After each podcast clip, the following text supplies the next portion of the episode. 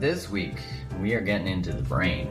How the brain responds to change, what we need to do to change the brain. I've got Mr. James Silvas on the podcast this week and really all about teaching people how to be high performance. I know that when we're looking at changes of behavior changing in relationship, you know, some of we have to get and keep in mind the neurology that goes into change. And this is why you'll see that I bring on different guests that take on different aspects of life that aren't just only about romantic relationship, but about actually optimizing your behavior, how to change your behavior. Because if we want to change our relationships, we have to change our behavior in terms of how we communicate, how we handle conflict, and really becoming the masters of our own biology. So, James Silvas is going to talk about that this week. But before we get into the episode, I wanted to tell you that we, I will be coming to a city near you. Ideally, I'm coming to San Diego, San Francisco, and LA. And so in San Diego, I'm going to be there on May 2nd, LA May 4th, and San Francisco May 7th. All you got to do is go to Create the Love and then the acronym of the city dot eventbrite.com. So create the love SD, create the love LA, create the love SF dot eventbrite.com. Grab your tickets. If you have missed the early bird, then all you have to do is use the code Mark Groves Podcast and you will get access and get the early bird pricing because I want to say thank you for listening to this. And maybe as a little another thank you, you could also go leave a five star review and a written review that really helps me out, that bumps this up and gives it some love and gets it in other people's ears. And speaking of getting stuff in your ears, let's get started.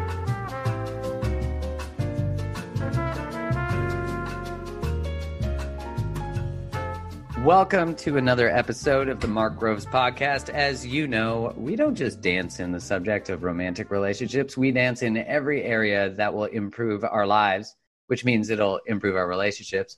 And this week, I'm very honored and excited to bring you James Silvas. Did I, is that, I nailed it? That's it. You nailed it. So, James, for the sake of titles, for the people who are obsessed with knowing what someone's title is, what is it that you do? Yeah, so peak performance is the title that seems to fit best. I help people get out of their own way, understand their mind, their body, so that they can perform optimally in whatever they do in their life.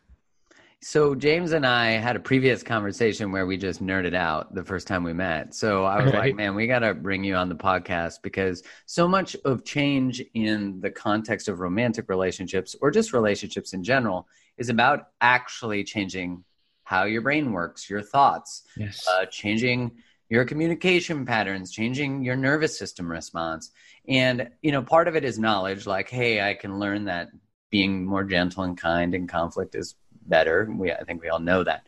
But then when it actually comes to the time when we're supposed to be different, somehow we still default you know, right? It's like, oh, I got to Wendy's again and I ordered a burger. like, how do I not drive? It's like our car is just like, we'll arrive in five. Like, it just, right.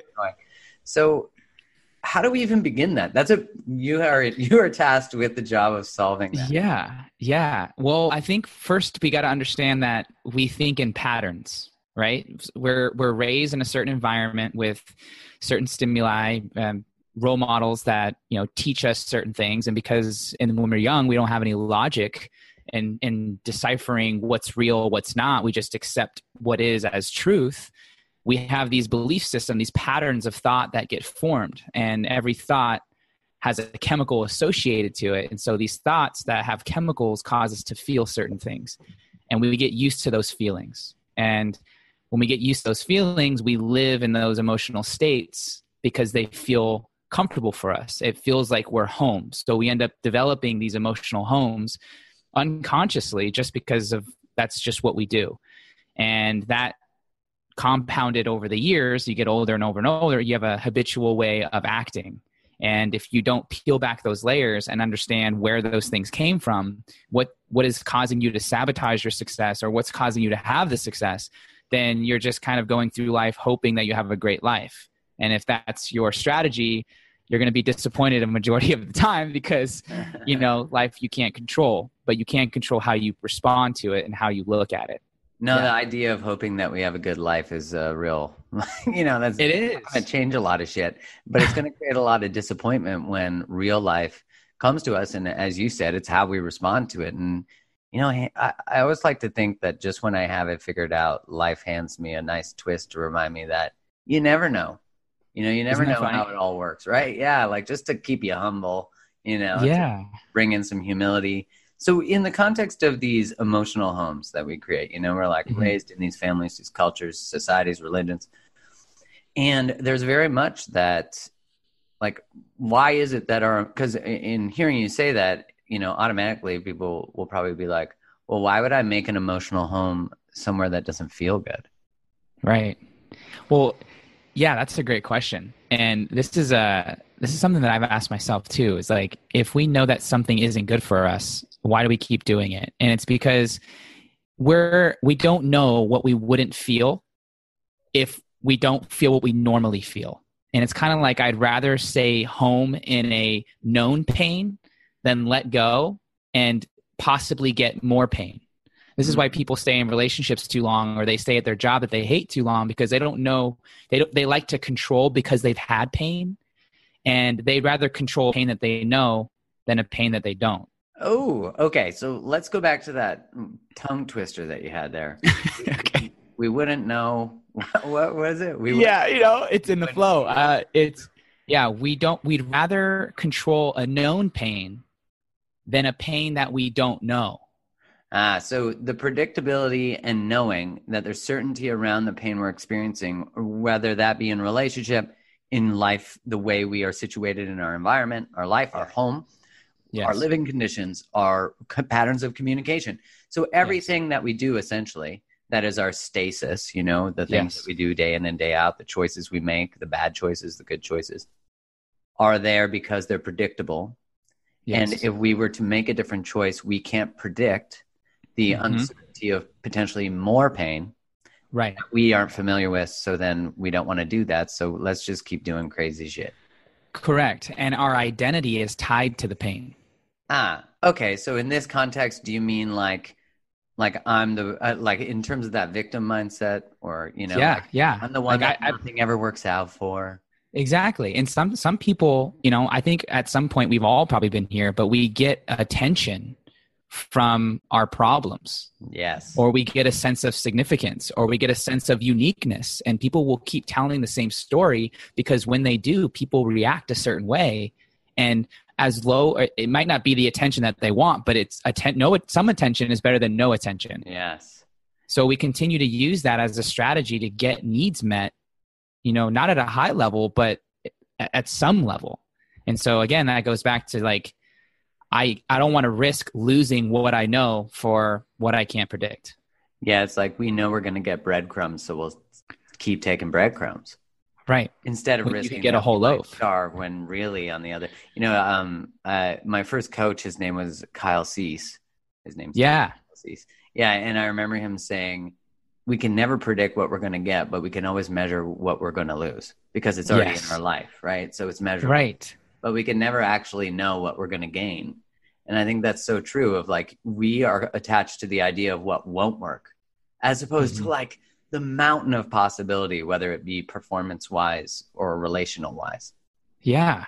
And like the most powerful thing that we have is our imagination, but we always use it because we're just wired this way as human beings. We use it for the negative because it's a it's almost like a survival thought process. You know, we're we go through our day trying to protect what we think we need to protect, and most of most of the time we don't have to, but we're just wired to do so, and we get in habits of doing it. We live mostly by the stress hormones inside of our body, always worrying about our bank accounts, our bills, our relationship. Are they going to cheat on me? Am I going to get fired from my job? And we have this this this biochemistry that keeps getting released every single day. And when you don't give your body that, it's addicted to it. So it's going to create the self language in your mind to put yourself back in the environments and the situations that produce that same biochemistry.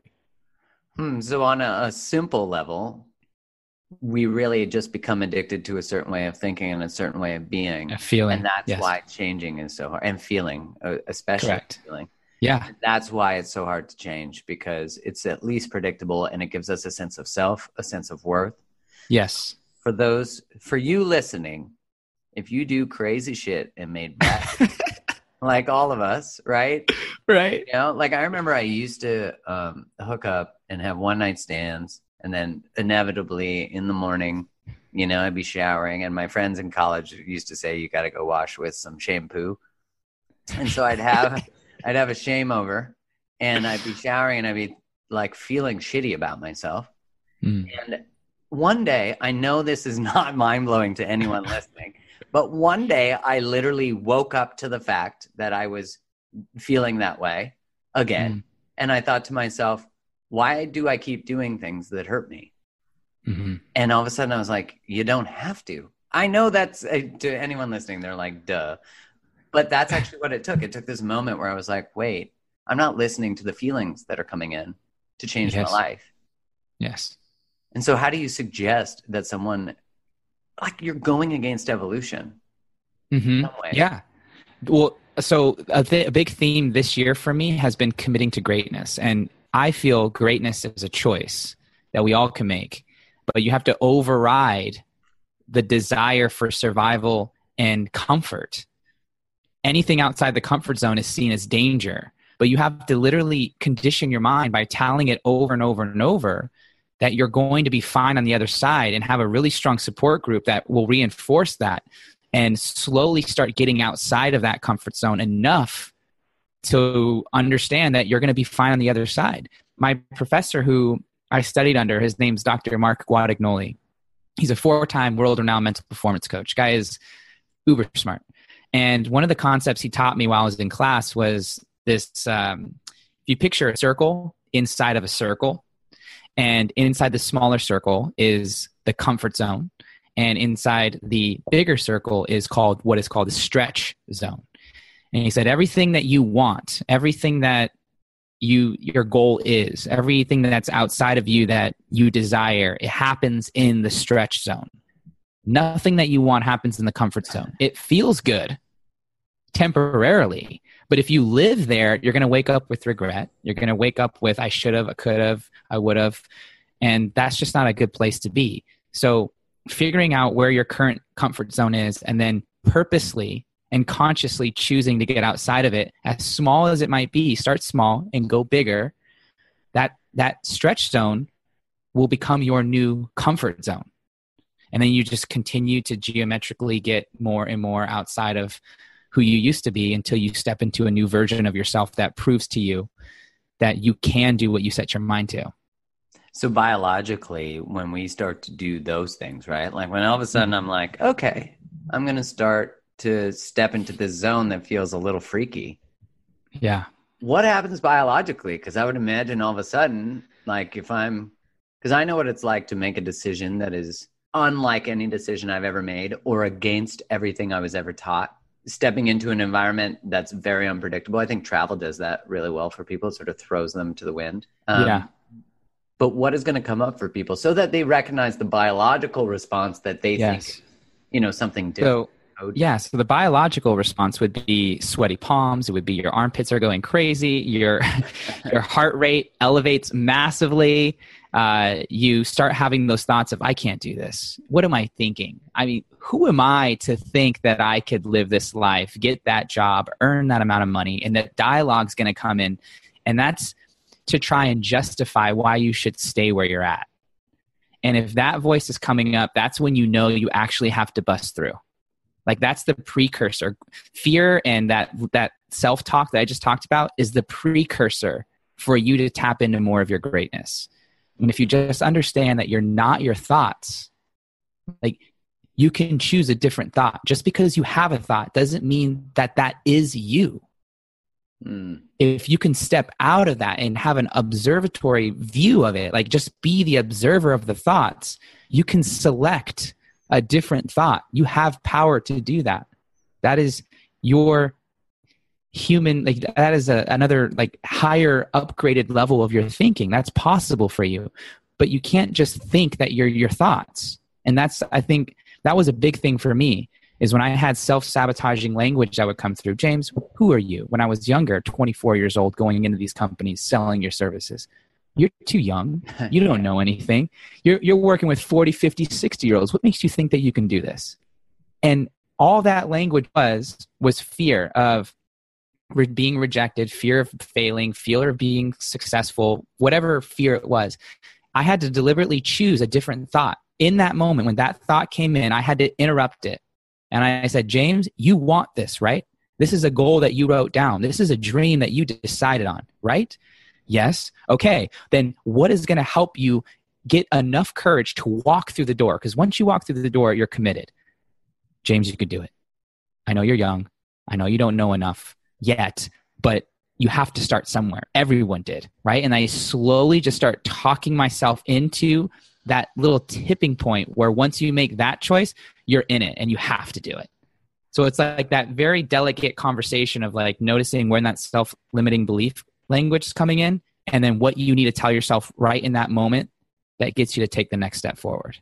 Yeah, what I hear in there is one, it's a real good sign if the self doubter is coming up because that means yes. you're about to blow shit up in a good correct way. in, in a good way. way. Yeah, absolutely. And that means you're pushing up on your edge. That means yes. you're pushing up on what you know. Right. you're about to expand. Mm-hmm. But then you're new, you know, like as you continue to do that, because I know in my experience, I left a job that was really, you know, I was paid really well. I was, it was predictable. I could work a certain hours a week, not very many at the end of my job. listening, um, but I had to leave all of that predictability of a salary of everything to step into entrepreneurship and to start mm-hmm. speaking and writing on relationships. It was terrifying because I had no idea how I was going to pay my rent you know and it was a good i started to feel into this space of like what is possible just keeps expanding but you know like everything is scary the first time mm-hmm. it's like walking into a business and selling your services at 24 at least i could say i was you know 35 when i did it so i didn't have that as much. But the saboteur is still there who's like why is anyone going to listen to you? How are you going to make money? What are you yeah. going to do? Like ask mom and dad to move back in you know? Right right. the things. So it's it's I think it's fascinating that the more we leap into this sort of where your new um, comfort zone is discomfort in some sense. Yes. Yes. And then what's possible just gets bigger. Mm-hmm. And the more you evolve like that, the more value you can bring to yourself and to the other people that you're surrounded by and the other people that you serve. If you're if you know more of you, you have a larger perspective at which to speak about to help someone else get through what they're going through. And I just believe that the more people tap into themselves, the more valuable they become to everybody. That's that true within relationship too. In that, you know, it's like if I have never had a hard conversation or I've never had the conversation that is in my mind, then I will never know what's possible with my partner. And also, like I found that when I got to a certain place in relationship when I was young, before I started to study them in a romantic level, is I realized, uh, you know, I remember getting to this breakup and thinking, like, how did I get here? And like, how do I never get here again where I feel so disconnected from myself, who I am? And the first thing that came up for me was like, you ran from every hard conversation. And I was like, yep, that's definitely, you know, like, sounds right. I remember being in grade 12. Now I was like first year university and I was dating my girlfriend um, from high school. And I remember we were in her room and we weren't getting along, you know, like there was stuff going on sort of underneath. And I remember thinking like, oh, we'll just like we don't need to talk about it. It'll figure itself out. well, yeah, right. Longer after that, because eventually, you know, you can you can only sweep so much under the rug before you trip on it. Mm-hmm. So how exactly. do you get to that? You know, because for me, I think of anyone listening in the context of their work or their relationships you know it's usually like when i get to this place then i'll do it when i mm-hmm. when i read this book then i'll have the conversation or when i you know we're like always waiting to actually start let's be honest everybody's right. waiting to fucking start and they're coming up with all the fucking reasons in the world to not mm-hmm.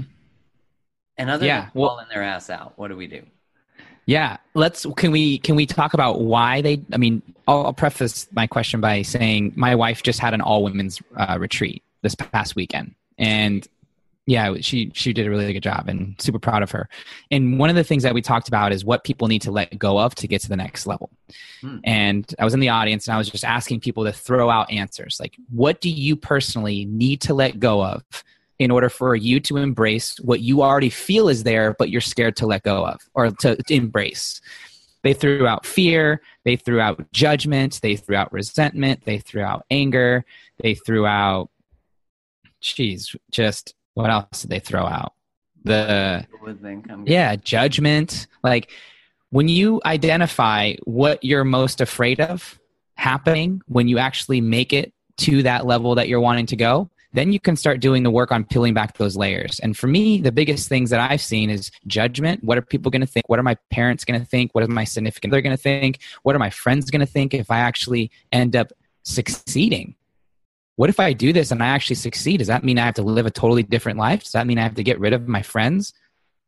And then your friends that see you succeeding are going to have their own personal kind of attachment to you. And if you start succeeding and they're not, oh, what does that cause? That causes a whole other side of dynamic that you don't normally think about. So you're juggling all of these thoughts of what everyone else thinks about you when the only one that matters is what you want.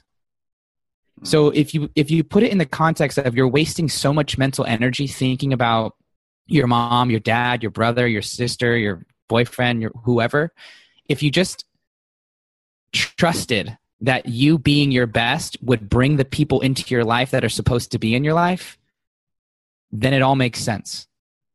And for me that what's helped me get to this level is like if my friends currently are not going to go on the journey with me to explore how much I can be, then do I really need them in my life? You know, it's I mean, a hard question to ask. Yeah, you're bringing you're bringing the heat, you know, with that question, and I think, you know, I I can speak to my own experience when I left my engagement. I was terrified of what people would think about me, yeah. that I was a failure, that I was Peter Pan and afraid to grow up, that I was afraid of commitment. Commitment, I mean, I, yeah. I was afraid those were true, you know, and I, I wasn't so afraid to trust the deeper part of me that was like, this isn't your path, that I was terrified of what people would think. And when I actually ended the engagement, my fears were met and, and very true. Like people mm-hmm. who were very close to me criticized me. Yeah. People that I was very concerned about their opinions had opinions. But I also realized that um, you know, it came eventually when I made that not about me, I realized that that was their own stuff. Exactly. know? As you said, it's like if they really love you and care about you, um, then if they can't in that container, then that's their own shit. Exactly. Like we're all just triggers waiting to be triggered. you know, until until we become aware of our own we're going to continue to get triggered by what someone represents. Like if you said something to me, let's say you yelled at me a certain name and, and someone in my life called me that name in the same tonality that you did, and that triggered me and I get upset and it ruins this whole call. It's not you that did that. It's what you represented that did that. So I'm not even seeing you. I might see my dad or I might see my uncle or I might see that guy that down the street that never knew me but said it to me. And that past thing that I wasn't aware of or I haven't worked through is now going to interrupt my progress right now in the moment, which is going to continue to keep that alive in the future until I decide that I'm no longer going to be controlled by the things in my past. And I'm going to deliberately choose to rise up and choose the higher road and have a best version of me that I'm trying to always become that takes me out of that past self or the victim mindset or the trauma that has been controlling my life for so long. So it's really about letting go of the old story, stepping into a new one that's completely unfamiliar and terrifying as shit. Yes, because the upside to that is a life that's way more fulfilling, a life where you can be more in tune with yourself, where you can pick up on more knowledge and information that you can't right now because you're just playing it safe it's like, are you playing to win? Or are you playing not to lose? Oh man, that's such a different. Are you playing to win? Or are you playing not to lose? Exactly. I, you know, I think about that in the concept of human behavior and that is true right like that we're generally living in a way to prevent ourselves from just experiencing more pain hmm that's fucked you know like Yeah. i i think it's interesting that till we actually wake up to this fact that we can actually create whatever life we want we will continue to defend ourselves from living a worse life than the one we have Yeah, and yes, What a the, the more the right, the more we live in pain, the more pain, like the more we live in the same pain, and we don't do anything about, the more pain we're going to feel long term, because it's Yeah. the compounding Compound. of that pain. Exactly. And I think that is the the real conundrum with relationship too, you know, is that people complain about their relationships to other people and then that becomes part of their identity, right? A bunch of group Mhm. gets together, they have a beer or a wine or whatever. It's usually to do they usually have alcohol or caffeine with it. Yeah. And then they all marinate in their bullshit.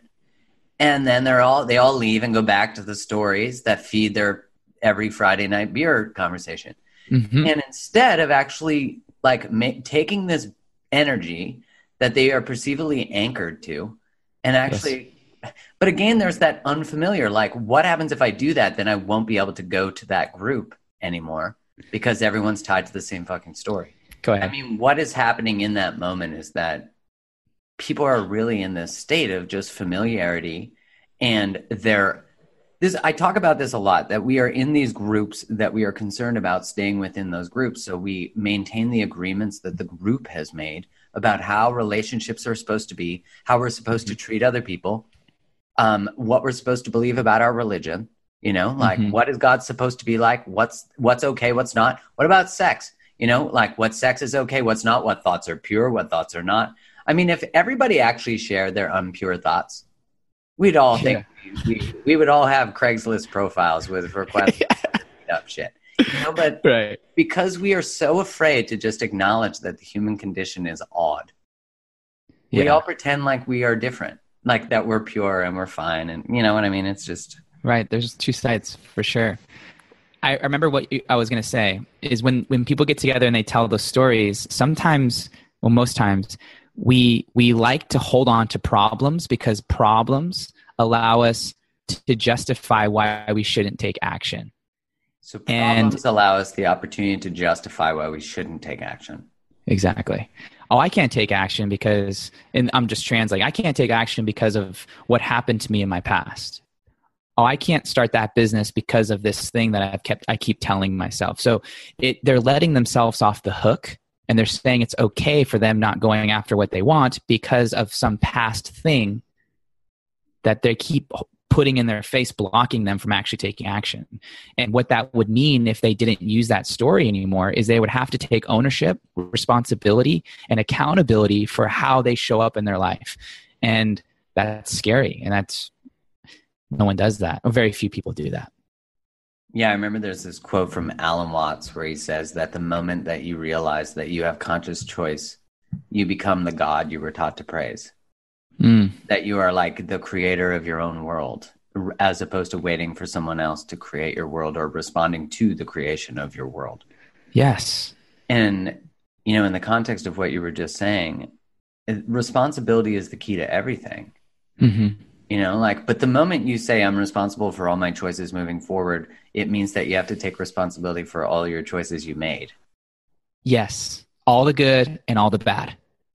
and that is a shame train let me tell you right Uh huh. Because all of a sudden you're Uh-huh. like, well, if I chose everything, then why would I have chosen this, this, Mhm. this? So- Right. And that's where grace and forgiveness comes in is like, well, maybe you just weren't aware in that moment what you were doing, but now that you are, you can choose different. And that's where letting go and that's where saying, you know what? I understand that I did make some choices in the past that maybe I'm not proud of, or maybe I wouldn't make again. But without those choices, it wouldn't have led me to right now in this moment where I realize that I can actually create my life right now. So let me just let it be because I can't change it and let me make sure that I don't repeat my past and I can be an example for everyone else and show them how when you take control of your life you can you can have influence on where it goes in a positive direction So when you have this experience of shame and you don't want to look at it, you're actually like feeling shame for the very part of you that went through something that is teaching you something today. Mm-hmm. That's so fascinating. That like the mm. very part of us that we're pissed off at and and like ashamed over is actually the only reason we know that we're capable of a better decision. Does that make sense? Yes, yes. Just thinking about this, I'm like, is that actually how it works? That's because we live so much in that space where we stay in again a familiar pain of I'm not enough. Look at me, I fucked right. up. Look at how. But in that is like, okay, yeah, but pick up your big boy, big girl pants and let's move forward and let's use that knowledge to transform right right it's a there's a, a saying that says your problem is the portal mm, i love that you know it's like the thing that you don't want to look at is the thing that you most need to look at so whatever you're running from is where you need to stop running run to towards yeah yes take a look at what you're being called to grow into yes that's and where the transformations are Exactly. And every challenge, every problem, whether it be relational or whether it be life, um, is an opportunity for us to continue to upgrade ourselves. You know? Absolutely. I think about it as as I mean, you have two perspectives on life that are capable. One is that everything is divinely planned for you to become a better human being, or everything's just fate, and you know it doesn't matter what the fuck you do. But patterns only repeat themselves when we don't learn from them. mm-hmm. You know and i think it's beautiful for people to know that patterns aren't who you are. Yes. Which means you can change them. Absolutely. And you can recondition your circuitry. So here's a crazy kind of way of looking at the brain again. So on in any in any second like right now in this moment our brain is actually capable of perceiving 40 million bits of data per second like just subconsciously Okay. But we're only actually aware of consciously 126 bits. 126 out of 40 million? Out of 40 million.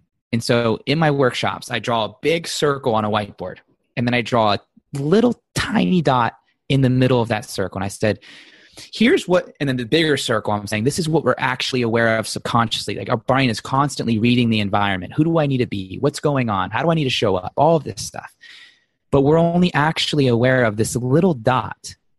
So we're missing out on a lot of life. And you're saying, okay, so what does that mean? That means if I believe this is, and uh, please stop me if it doesn't make sense. I really want you guys to get this point. The mind, so 40 million bits, 126 that we're actually aware of. This is important because the things that you think about, that you believe, is what your brain is going to go into the environment and search for. Yeah. So let's say that you were in a relationship and it broke up. You broke up and it was really bad and you didn't like it, right? And you assigned in that moment a belief that all guys or all women are assholes or they're mean or I will never be have a successful relationship. And that's the belief that you I hear that one. Yeah, right. right. So, in your environment, you're going to be picking up on all the information that makes that true for you. And if you say, oh, there's no good jobs out there paying this X amount of dollars, okay, you're right. You know, there's, there's no people out there that actually just care genuinely about your me or anybody. Okay, you're right. Then only thing that you're going to see is all the people that make you right. And that's the power of our mind. It's always searching for how to make you right. So if you're going to fight for your misery and for your problems, you're just going to get more information that reinforces the problem. And I do see that from the validation of the issue. You know, it's like confirmation bias. You know, yes. You this in terms of all beliefs, beliefs about religion. Look at us. We bring in information that supports it and we get rid of anything that challenges it. yeah, right. You know, and you see this in politics, especially now you know that like you believe what you believe i believe what i believe as opposed to you know i think it's the most powerful thing when a human can hold many beliefs at the same time yes and none yes. of them are right you know and that's such an interesting space to be able to get to but to go to know that our mind is only filtering 126 bits, bits of, yeah. out of 40 million that tells you that we are missing out on 39 and then a bunch of zeros and then right whatever uh, right 74 so we have 874. So we have like all of this information that is readily available to us that is far more than the confirmation bias that we've selected from the environment. Mm-hmm. And it's mm-hmm. kind of like in the relationship research that if you believe your partner is um, is a bad partner. You'll pick out all the things. All the bad things. Yeah, it's shown in some of the research from John Gottman that um, partners who are highly critical miss 50% of the good things that their partner does. I totally believe that. Yeah, and it shows you like how much our relational environments are just a product of our, they're just an outside um, uh, evidence of our internal condition, of our internal Yes. view of the world. Yeah. And I've heard you talk about this. The most important relationship is the one with yourself because if you if you can't get that right, then you know, it's going to be very challenging for you to make another one work outside of you. And oh. you know, that just requires going deep and becoming aware of all the things that set you off, all of the all how you become the person that you are now, you know, and what you want, your values, your beliefs and all of that. So in the in your work, you know, being that you make people move through their mindset, you obviously moved through from being a 24 year old doing this work and stuck through it and kept expanding and doing all of these things. And what is it that you see are the core first off the core characteristics of people who just crush life?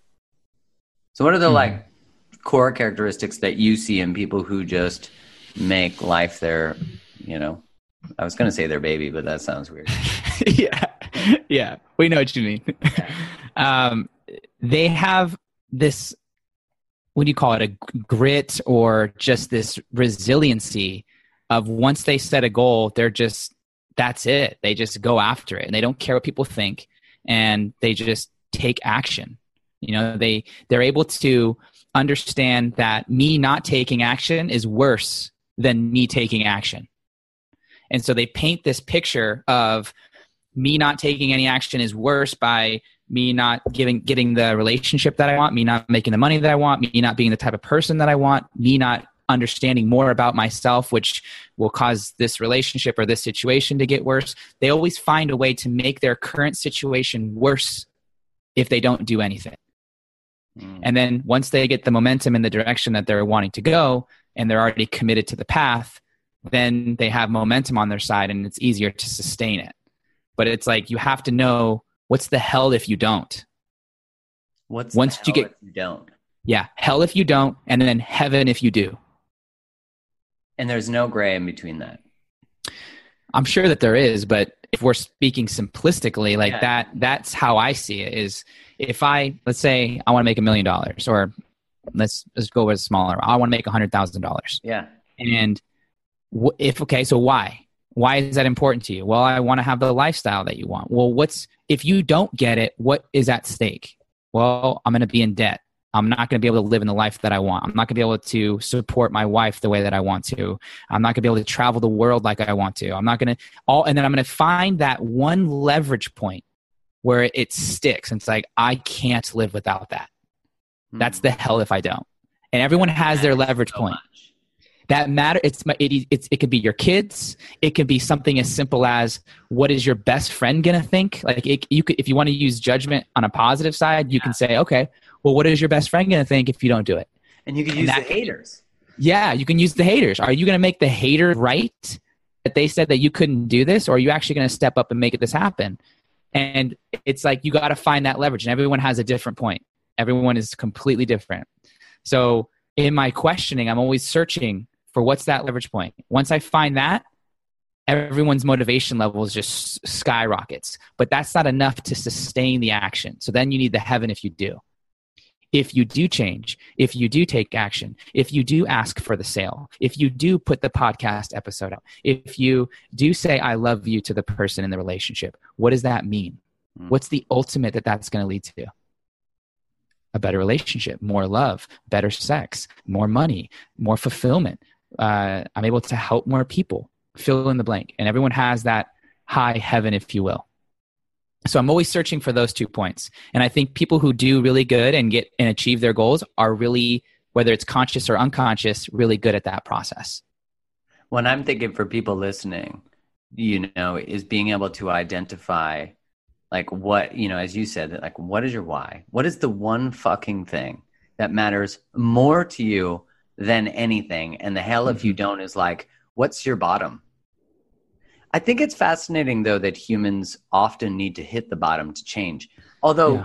we obviously don't need to. You can change in any moment. You know, it's not like when someone quits smoking, it doesn't take two years. It takes the day they decide that enough is enough. And that's when someone leaves a relationship. That's, and I made this one sort of like interesting transformation for myself that was a language transformation. And it was that I used to wait till I had to do things. Mm. And I saw how much more powerful it was when I chose to. And what I mean by that is like if I had to have a hard conversation because I was leaving the next day versus I chose to have it because it's important now and I'm not going to wait till 4 days from now when I have to. Yes. And what was really powerful because you can always wait till you have to. Don't get me wrong. You can transform and you can do the thing and we put our asses against the wall all the fucking time to do that. But I had this huge shift when I went I choose to. And that made a huge empowering difference but I think of, mm. you know, the heaven if I do. And then I guess that's the possibilities that you don't even know about yet, but you get to imagine. Yeah, when I, I think just hearing from what you just said, uh, like the have to versus the get to, or I choose to, there's a lot more ownership in the choose to, and there's a lot more sense of control over your own fate when you choose to, rather than being put against the like your back against the wall and you have to perform now. And so I think with that comes a, a, a more more energy, more fulfillment, more like you're playing, you're actually active in life, mm-hmm. and you're being. It's like a chess game. You're actually winning the game when you choose to, than waiting till you have to. It's proactive versus reactive, and I'd rather be proactive because you have more options. It's less stressful than having to wait till the very end. And I think overall, just the feeling of that process is much more smooth than hitting rock bottom. When you're taking full responsibility for your life. Absolutely. You know, you're like, no longer am I going to wait till the universe makes me have to have a conversation, or I'm going to actually make the universe respond to me. I'm going to make the mm-hmm. environment react to me, which is, I mean, that is that ultimate power experience when you're in relationship with someone and you're not just at you know you're not just a product of their emotions. You're not a product of their decisions their feelings. You get to actually have them too. You get to decide what conversations happen. You get to decide where your relationship goes and where your life goes and man that is such a transformation for so many people. Yeah yeah. And then that leads to like an independent relationship rather than a dependent one. If it's one-sided and you feel like you can't be yourself in that relationship or you're just hoping that the other person is going to heal you or do the thing that you want them to do, then what is that? What kind of relationship is that? That's not going to last long term. And then you're going to build up resentment because you feel like you can't open up to them or you can't say anything to them. And then it's going to blow up. You're going to say something you don't mean. You're going to do something that you don't want to do. But when you say, you know what, I want this type of relationship, I want this type of life, and I'm going to choose to take action in the direction that's going to lead to that, you're going to attract more behaviors and more people that align with that behavior because if you're seeing something, it means it's already in you. So if I see that you're a positive person, if I see that you're taking action, if I see that you're proactive, and I like that, it's because there's a part of me that recognizes me and you, and I'm going to want to be a part of that relationship, and vice versa for the negative side of things. What is the number one, or I, you know, I'm like friggin' creating these number lists. Five ways or whatever. Next blog post. Yeah, right. But I'm wondering, like, what is the number one skill set or characteristic of, or the skill that you have clients work on the most first? Hmm. Everybody, you know, there's there's like a few things. Yeah, what are they? There's one is like I mean I think we may have talked about this when we first met up, but parts I call it part integration you know it's it's all about recognizing that certain parts of you have gotten rewarded. And so you tend to be more of those parts. And that part can be the funny one. Like you cracked a joke when you were younger and you got laughs. So now you feel like you have to be the funny one. Or you were the achiever and as soon as you got a trophy your mom and dad were there clapping and you're like oh i got love from achieving. And so you're the achiever you're the comedic person or maybe you were just sad and, and you, people came to your rescue and they're like hey are you okay? And you just learn that that's where i get attention. Mm-hmm. so one of the things that i do is i help people understand that there's more to them than they actually know. And when you holistically accept all of those parts you're able to step more fully into the experience, become more present in the moment, and show up way different than how people show up, which is half of who they are. And you become much more dynamic in all the situations that you find yourself in in life, whether you're in a boardroom or you're in a bedroom or you're in a bar or you're in a restaurant or you're just meeting someone for the first time. When you know that there's parts of you that you don't access, that you can, that can enhance your life, that's freeing. And then you don't have to hold that thing down because it never got attention. So you think it's not useful or you think people won't like it if it comes out. We spend so much energy on keeping it down when when you holistically accept yourself you're able to be much more flexible in situations that arise in your life. Flexible but, in what way? Because you have more access to other parts that just haven't been developed or tapped into? Yes Yes. And because you free that, so I'll, I'll, give you an example. So there's this lady who was an achiever and kind of like very robotic with all of her actions. She felt like she needed to achieve. She set a list, I want this, and she went to work on it. And she just did that. She was just achiever. But she lost this creative side of her, this part of her that was where love was, where presence was, where just her ability to flow, let her hair down and dance. Right. And she lived so much in that masculine quote unquote energy where it's just one dimensional and she abandoned the feminine part because her dad gave her love for being the masculine part. So then she got into a relationship with another masculine guy. And anytime you have two masculine parts in a relationship, one's going to have to go feminine. And if the man goes feminine and the woman stays masculine, that's not at her core. So she kind of resents the man for not being masculine, but she's taking the role of the masculine. Yeah, that makes. Does that make sense? Yeah. So when she accepts him. Exactly. And so when she accepts the femininity in her, the flow, the creativity, all of that, she can step more into that space and integrate more the mind of the logic and the emotion and be more holistic take moment take a moment to visualize more of her life rather than just get stuck in the process. She can appreciate more things. She can give more love to her kids and to her husband. She can be more of who she was born to be not someone that she got rewarded for being.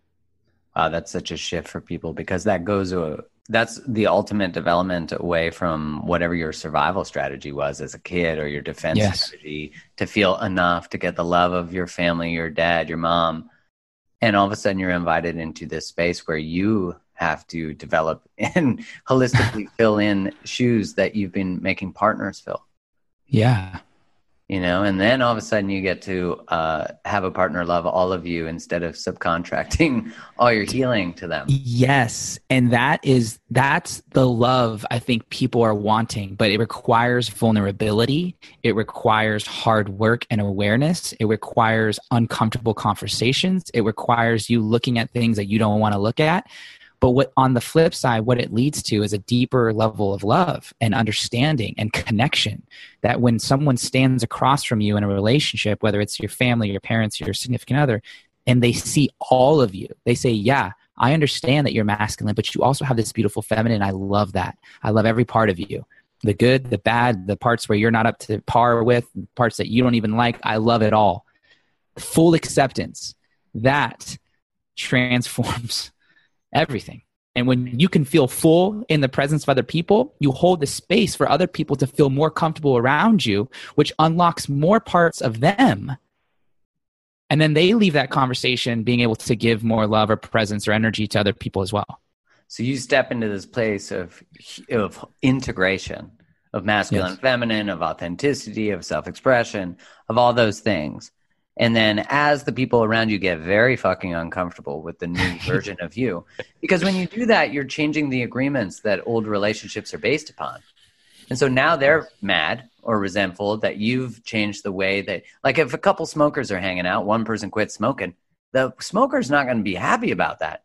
They it's might true. be happy logically, but they're not happy from a behavioral perspective, generally speaking. Right. Right. And so they try to get you to become a smoker again for the most part, even subconsciously. You know, they might be mm-hmm. like, let's go have a beer because they know that if you have a beer, you'll have a cigarette. So it's interesting, though, that as you were saying earlier, that it's a true sign of your expansion when people don't like what you're doing if it's obviously in a positive direction. Mm-hmm. Yes. I think as humans can be kind of confusing because what is clearly a positive direction, like growth, you know, or like starting to read more books. Like, oh, I noticed that you're reading books about emotions. What's going on with you? right? Like, there's something wrong. Yeah. Right. Like, I noticed you're actually talking different. Oh, how's that going? You know, like where we shame someone for expansion. And so I think the biological part of us that's afraid of rejection codes that as like red alert. We mm-hmm. got to be part of this group. Yeah. Which it's kind of sad. It is. It is. And I think everybody wants progression. You know, progression equals progression equals happiness. Like, and happiness can only be in the present moment. So if you're bettering yourself in the moment by choosing something that is not from your past, that is only going to lead to more of that in the future, you actually choose something that you want to be. You're going to feel happy about that you actually you won you just won in that moment and because you did it in this moment the chances of you doing again in the next moment are really high and if yeah. you just continue that you fast forward a year from now you're going to look back and be a totally different person and yeah it's going to cause ruffling of some feathers but, but then again if a relationship isn't evolving it's dying you know, and if you get into a relationship thinking that the other person is going to stay the same for the rest of your life, I got news for you. That just uh-huh. doesn't happen. Not only you're going to get bored as shit. Exactly. Yeah. If, if every person can relate to this, if your significant other is predictable in the bed and date night on whatever they say, that shit is boring. Totally. You want them to put a finger where you're not familiar with to give you a little tickle, you know?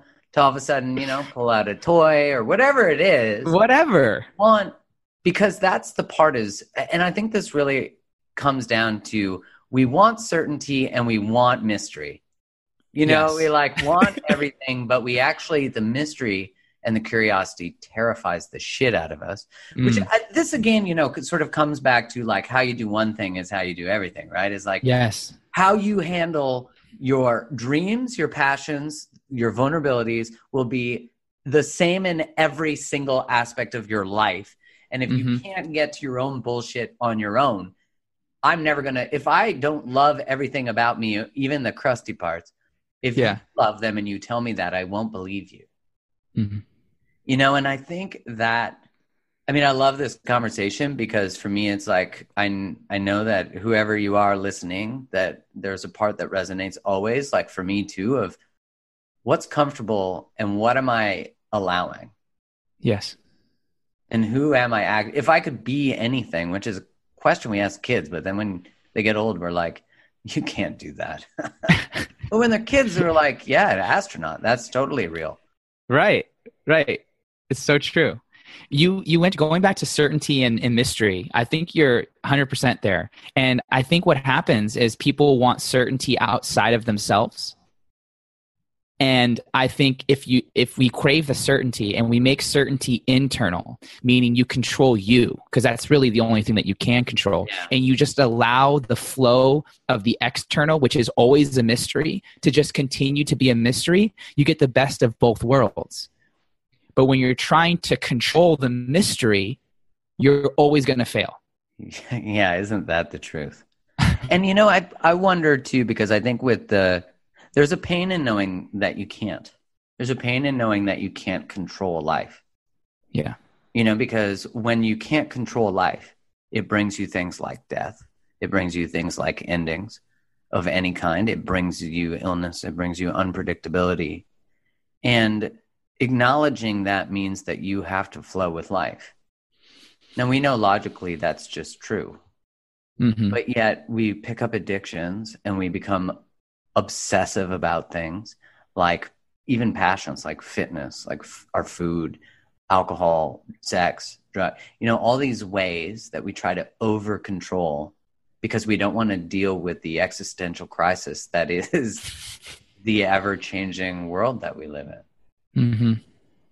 Yeah. And I don't know the answer to that one. All I know is that when you can actually just live your life um, like a tree. Then life becomes, you know, you just trust. You know, I remember, I, I don't know who's, I, I think it's Alan Watts who talks about, he's a philosopher for people who don't know who he is, um, who's passed, but he called himself a spiritual entertainer. and he Mm. basically brought Eastern philosophy to the Western world. He has a cool accent, kind of like Morgan Freeman Yeah. you know, the voice of God. Um, but he talked about how like the you don't the universe doesn't think about like you don't think about growing your nails and growing your hair. It just happens. It just happens. Yeah, just like a tree isn't like, oh, today I'm gonna this branch will grow a little more and this. It just everything is so simple. hmm And if we could just live that way. Yeah. Or and, and just be more present. You know, like anxiety and depression don't come from this moment. No.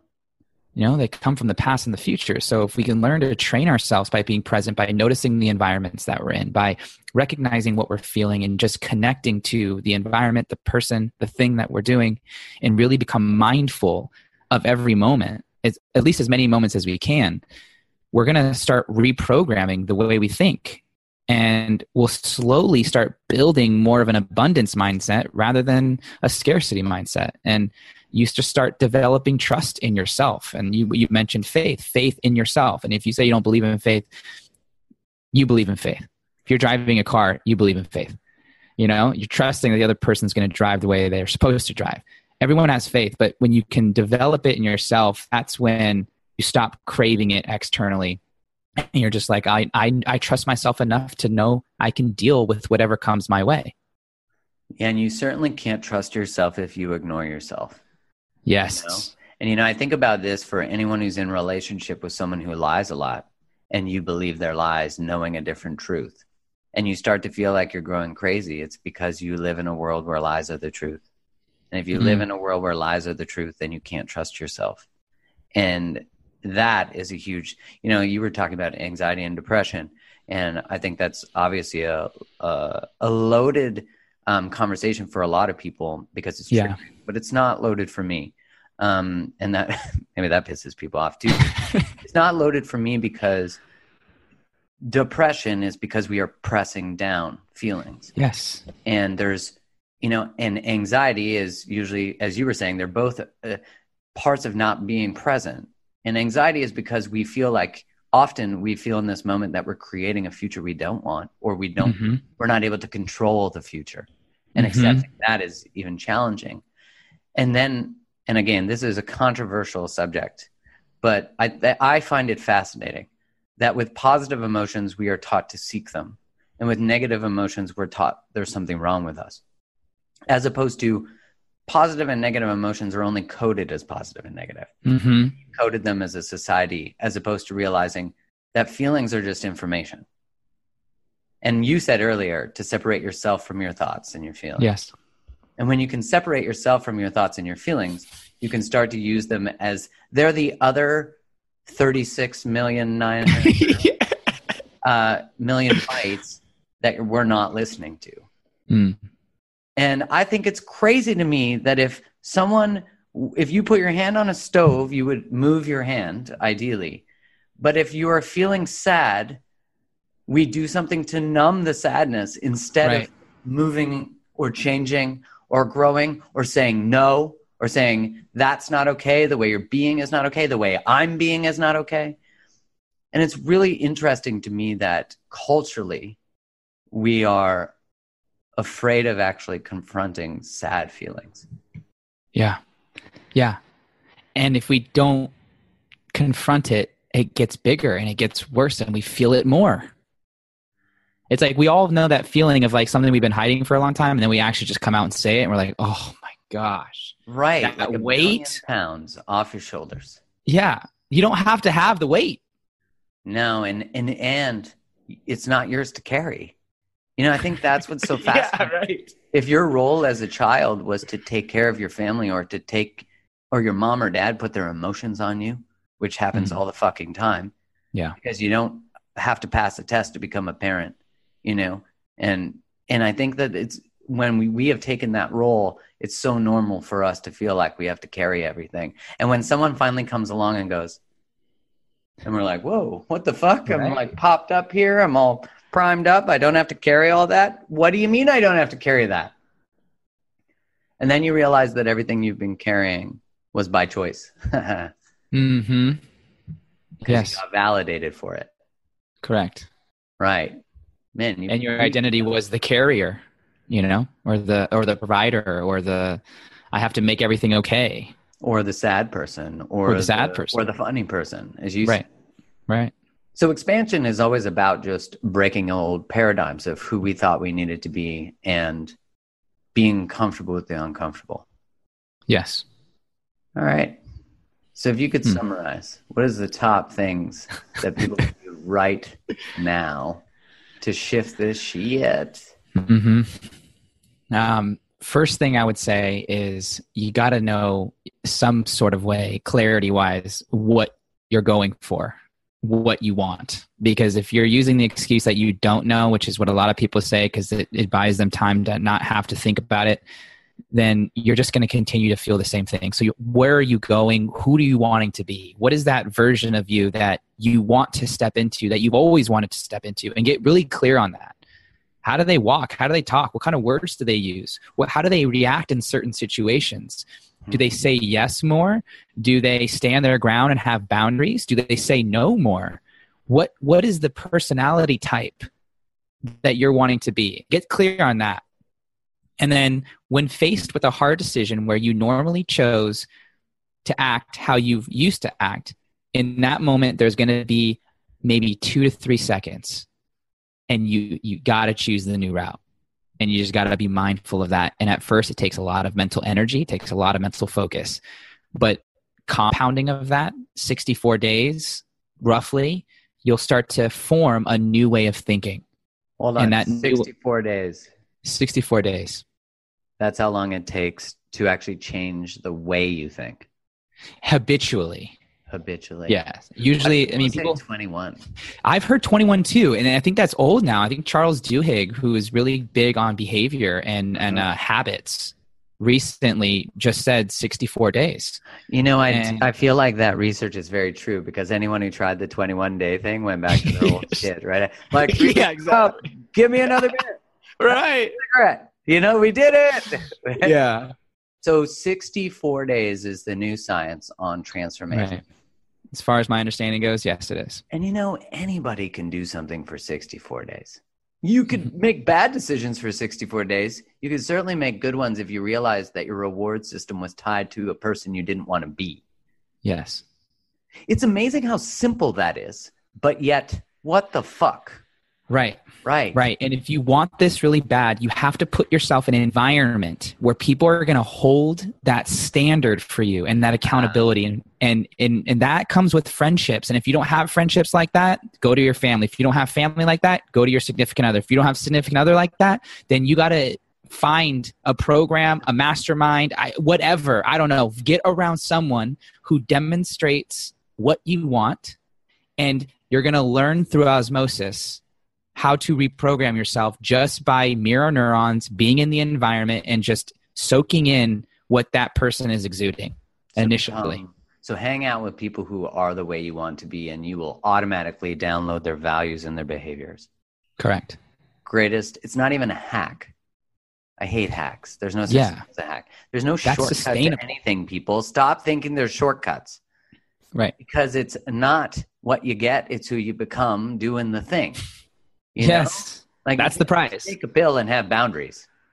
You gotta No. actually have a boundary, and then Right. realize what the pill tastes like.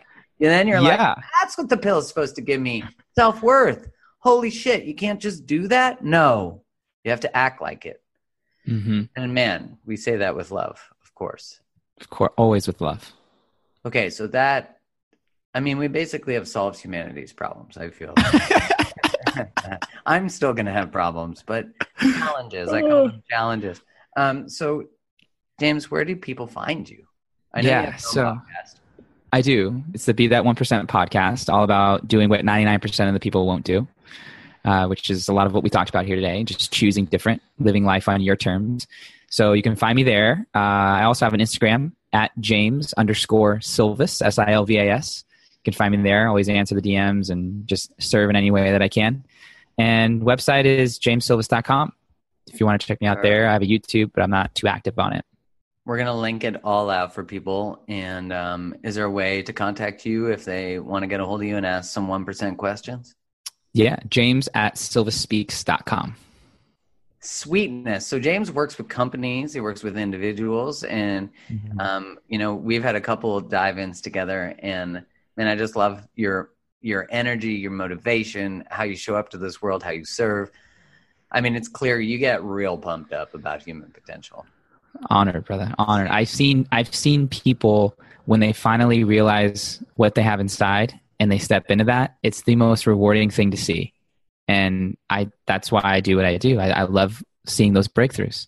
Man, I am so happy to have you on here because we talked about so many things that I just freaking love. And 64 days might depress me for a little bit, but I'm excited that it, yeah. 21 was bullshit. right. 30, and that was four weeks. And then I, I think I had. You're like, it's not working. It's not sticking. Right. I had pizza on day 31. so, um, so everyone, you know where to find him. And I'm so happy to have you on here. Thank you so much, brother. Honored. And honored. Uh, Thank you so much. You.